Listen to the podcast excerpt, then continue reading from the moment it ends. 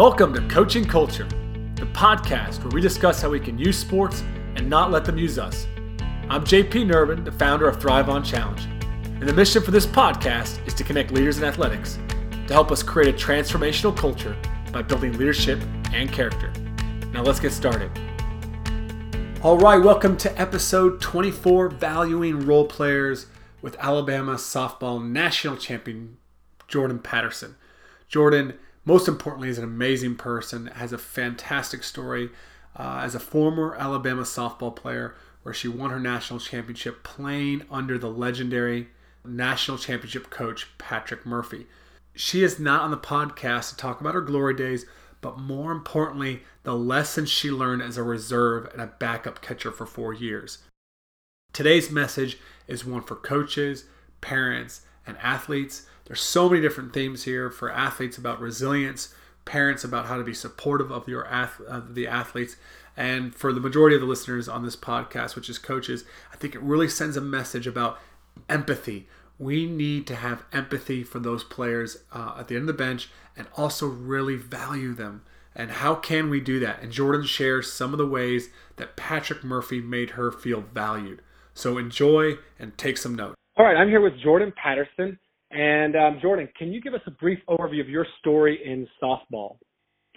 Yeah, so thanks for having me, JP. Um, so I grew up in Tuscaloosa, Alabama, where the University of Alabama is. For those of you who don't know, um, I was a huge Bama fan. My parents were coaches at Alabama, actually, uh, gymnastics coaches. So I grew up going to all of the athletic events, um, all the softball games because I was a softball player and uh, I really just kind of uh, was a super fan. I was an Alabama softball super fan, mm-hmm. so it was kind of my dream to play there. And I ended up getting the opportunity. Um, the coach Patrick Murphy, uh, he offered me a spot on the team my junior year of high school, and it was definitely a dream come true. Uh, so I started college in 2010 and showed up on campus, was super excited uh, I kind of knew going into it that I probably wouldn't play that much in the first two years. Um, there were two catcher. I was a catcher, and there were two catchers that were two years older than me. So I kind of went in with the mentality like, okay, I'm going to work really hard for these two years. I'm going to learn as much as I can. I'm going to be a great teammate and you know contribute from the bench. Um, and you know take try to take advantage of any opportunities that I do get. Um, and just kind of like be a positive uh a positive source of energy and all that uh from the bench. So the first 2 years um were great. We won the national championship my sophomore year. Um so that was just like the best experience of my life thus far. And so I worked really hard. Uh, I was like coming to practice early, staying late. We win the national championship and then I like that summer, I mean, I was killing it. I mean, I was like in the best shape of my life. Um, I felt like I was like hitting the ball well when I would go practice. I mean, I was just like I was all in because in my head it was like, okay, this is my chance now. Um, I'm gonna like be the catcher. Like these other two girls graduated. It's like finally my time. So uh, sometime that summer, I get a call from my coach, and they told me that we're getting a transfer. And they didn't say what their position was. They just said we're getting a transfer. So I go online and look at the article, and I remember just like I think I started. I don't know if I started crying immediately, but my heart, my heart just like sunk because this girl, her name was Molly, and she was a catcher. So we were getting a catcher, and I kind of like went through this roller coaster of emotions, like. So why would my coach bring in a catcher if he trusts me and like thinks that I can do like if he he wouldn't bring someone in if he thought that I could do it kind of thing. So I was really upset. Um but you know, I got over it and Molly came in the fall and she ended up being my best friend. She was my roommate my senior year. Um so we got along great. Uh and then sometime that fall I think she Molly was just killing it in these scrimmages. I mean, for like the preseason scrimmages, she was like throwing people out left and right. She was hitting home runs. I was just like, okay. and I was I was not doing those things. Um so that was just kind of a really like hard time uh in my life, my my career. Uh and I kind of just had to like work through a lot of stuff like mentally um because you know I had gotten so excited and like I was so ready for it to be my turn and it kind of became clear that Molly was going to beat me out. Um so and she did. So I spent my next 2 years um mostly on the bench, uh, my junior and senior year. And I just kind of had to come to a point where I was uh you know okay with my role. Just had to come to a place mentally where I still was working really hard, but I was working hard because I wanted to be able to push other people to work hard and not necessarily because I thought I was going to play. Um, so I still like worked my butt off, you know, did everything I could do. And we ended up getting second my senior year uh, at the World Series. And I, you know, when I let when I walked off the field, I really didn't have any regrets, even though I was pretty much a bench player for four years. But I had done every single thing I could do. Like I could not have worked harder. Um, so it really like gave me a peace about it and I didn't have any regrets when I was done. After I graduated, I went to law school, also at Alabama, and I and the way it works in law school is you kind of uh you work in the summer and that's how like if you're going to go to a law firm you have to work there in the summer so it came time to apply for summer jobs and i wanted to come to dc which is where i am now so i went and applied for this or i kind of told a family friend that I wanted to come to DC and she was like, "Oh, you should meet this guy that I know." So I go to breakfast with this guy and it turns out he's like a big wig at the law firm and he's in charge of all the hiring. So hmm. I go to breakfast with him. Turns out he Googled me before we went.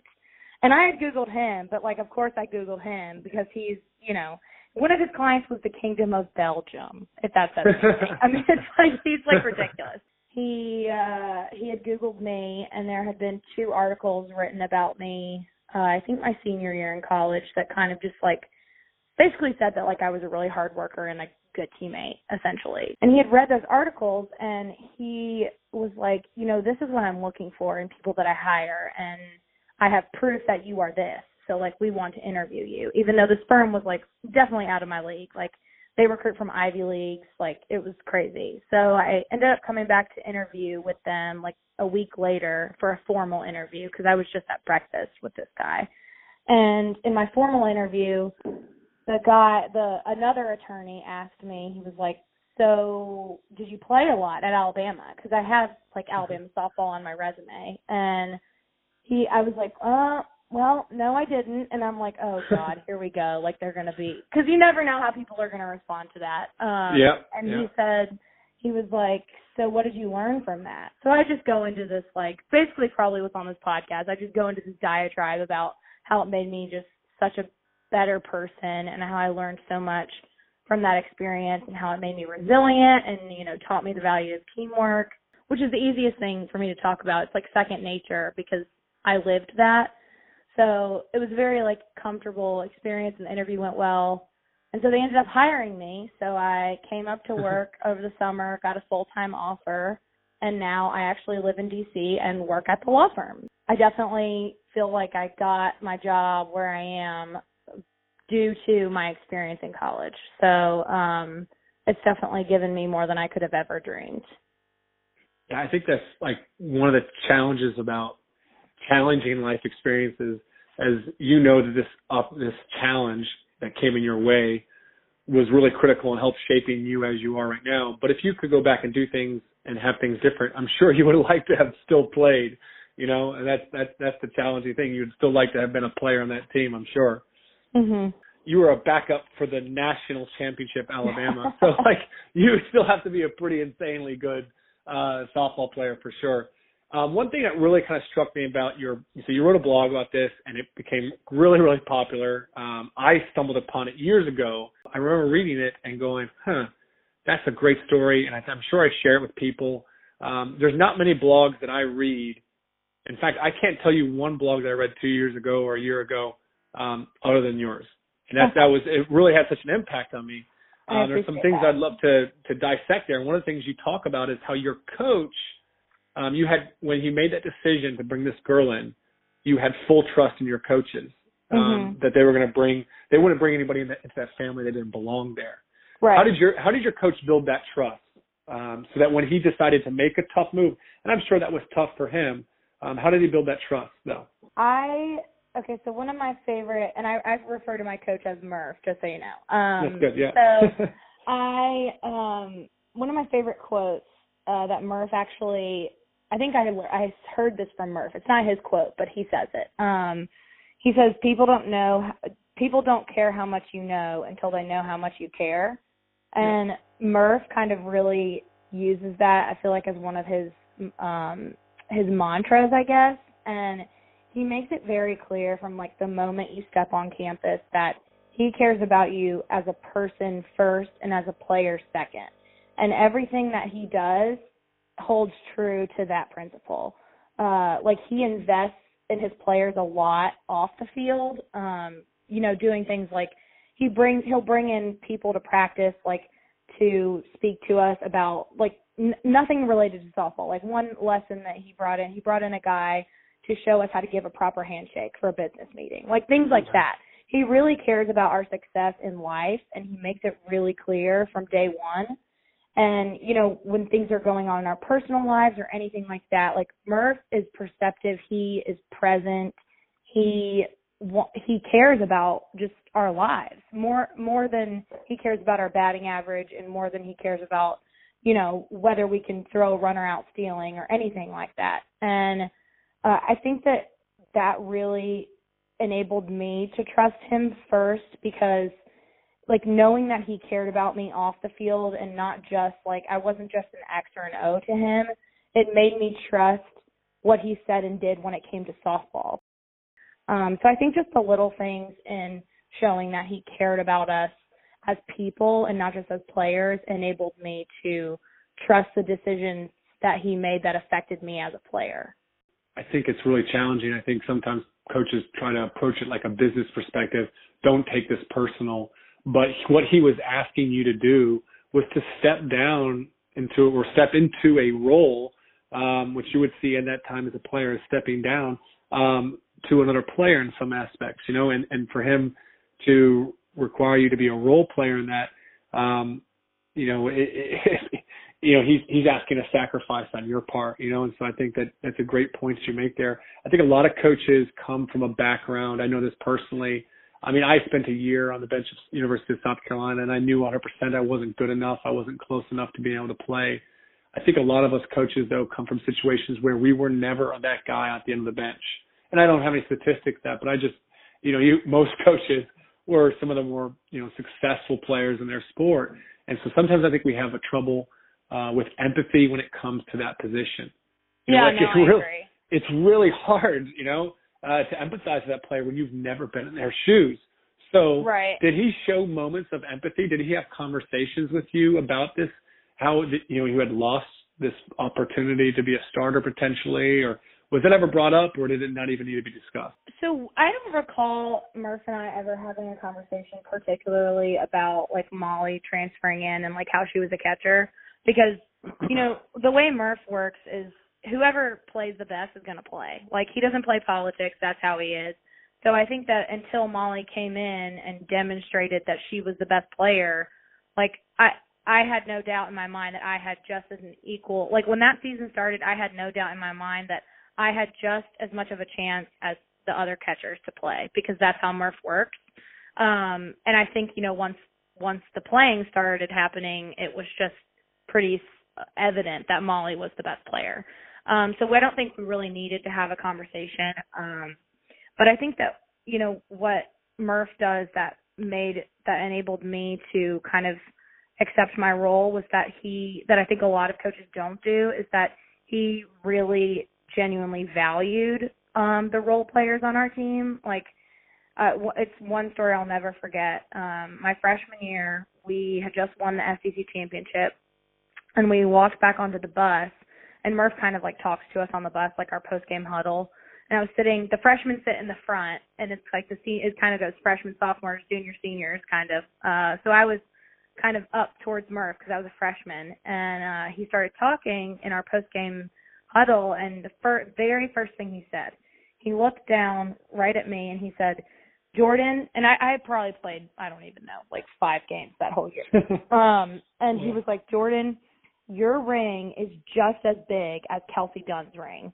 And he Kelsey Dunn was our all American pitcher that, you know, pitched the majority of our games that season. And I'll just I'll never forget that. And I think that that moment really shaped kind of like my 4 years there. Um cuz in that like just for him in that moment when we had just won the SEC championship he for his first words out of his mouth to be validating you know my role on the team which I I don't think I really realized I don't know if I really respected my role at that point I mean I tried to be like a a good teammate yeah. but I don't know if I really saw the value in it but when he saw value in me and like what I added, I was able to see value in myself and and what I could bring to the table. And I think that that really set the tone for me for the next four years because I just always kept coming back to that. I was like, no, he thinks that this is important, and so I want to be good at this.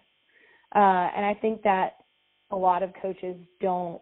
They would never do that. Like a lot of coaches that I um, that I see on other teams. Um, I think the good ones do, but you know, when I I had an opportunity. I mean, I've had an opportunity to talk to a lot of different people, and a lot of them, you know, some of them coaches. And when they start, you know, complaining like, oh, like we just uh, complaining about the culture on their benches, it makes me question like, well, what are you doing to foster an environment where they feel like they're valued? Because I really think it starts at the top, and I think that with Murph, it, it definitely started at the top. He set a tone of I value every single person and every single role. And so everyone else in turn valued every role. So I think that's incredibly interesting because your coach is obviously one of the top coaches and, and when it comes to his sport at his collegiate mm-hmm. level. You know, we had talked a little bit before the podcast about and I'd share with you about Anson Dorrance and he's at North Carolina, the women's soccer coach there, and he shares something uh, in a book I read recently where he talked about the team's culture is very obviously reflected in the role players, the bench players, the non-starters. Mm-hmm. And I absolutely, you know, it's completely in line with what you're talking about with your coach. You know, your coach valued, Murph valued um, the, the, the role players, and he made a point yeah. of that. And we have to do that. And I love how you also said you knew you could compete for your spot, and he was picking the best. It wasn't like, well, I just think she's more talented. It was like who earns it, and you felt. I think there's a difference between this girl's really talented and this girl's the better player. You know, and I think yeah. sometimes people, coaches can get caught up on talent and players see that and they can see through that. All right, so that's it for the very first part of my conversation with Jordan. A few things that we can just absolutely definitely take away as coaches. And the first is are we helping our players, our athletes, to see their experience, whether whatever their role be, whatever sacrifice they have to make, as a learning experience, as an opportunity for them to grow. That's not easy to do. And part with that, the second thing we can do is we really need to make sure that we're seeing our players as people, not just as athletes that are doing something for us. And Jordan goes into that, and that's at the core of the difference between a transactional versus a transformational coach. What can you do for me? No, it should be what can I do for you? And to do that, we have to make them feel valued. We have to help them feel that we care about them and that's the part of the story I love when Coach Murphy shares immediately uh, with Jordan that your ring means as much as anybody else's out there. No matter what your role was here, you still played a significant part. So that's it for part one with Jordan Patterson. Um, if you want to reach out to her, uh, go to Twitter. It's her Twitter handle is JPATT2492. Also, if you just Google Jordan Patterson, The Game Knows. You can read her blog. It'll be one of the first hits up there. Um, and you can read her blog. I'll also put a link to it um, in iTunes and on my Twitter page. Uh, so, you, so, you, can definitely check this out. Um, share her blog with your players. Share your blog with the parents. It's just an amazing story worth sharing. And I look forward to sharing more with you next episode.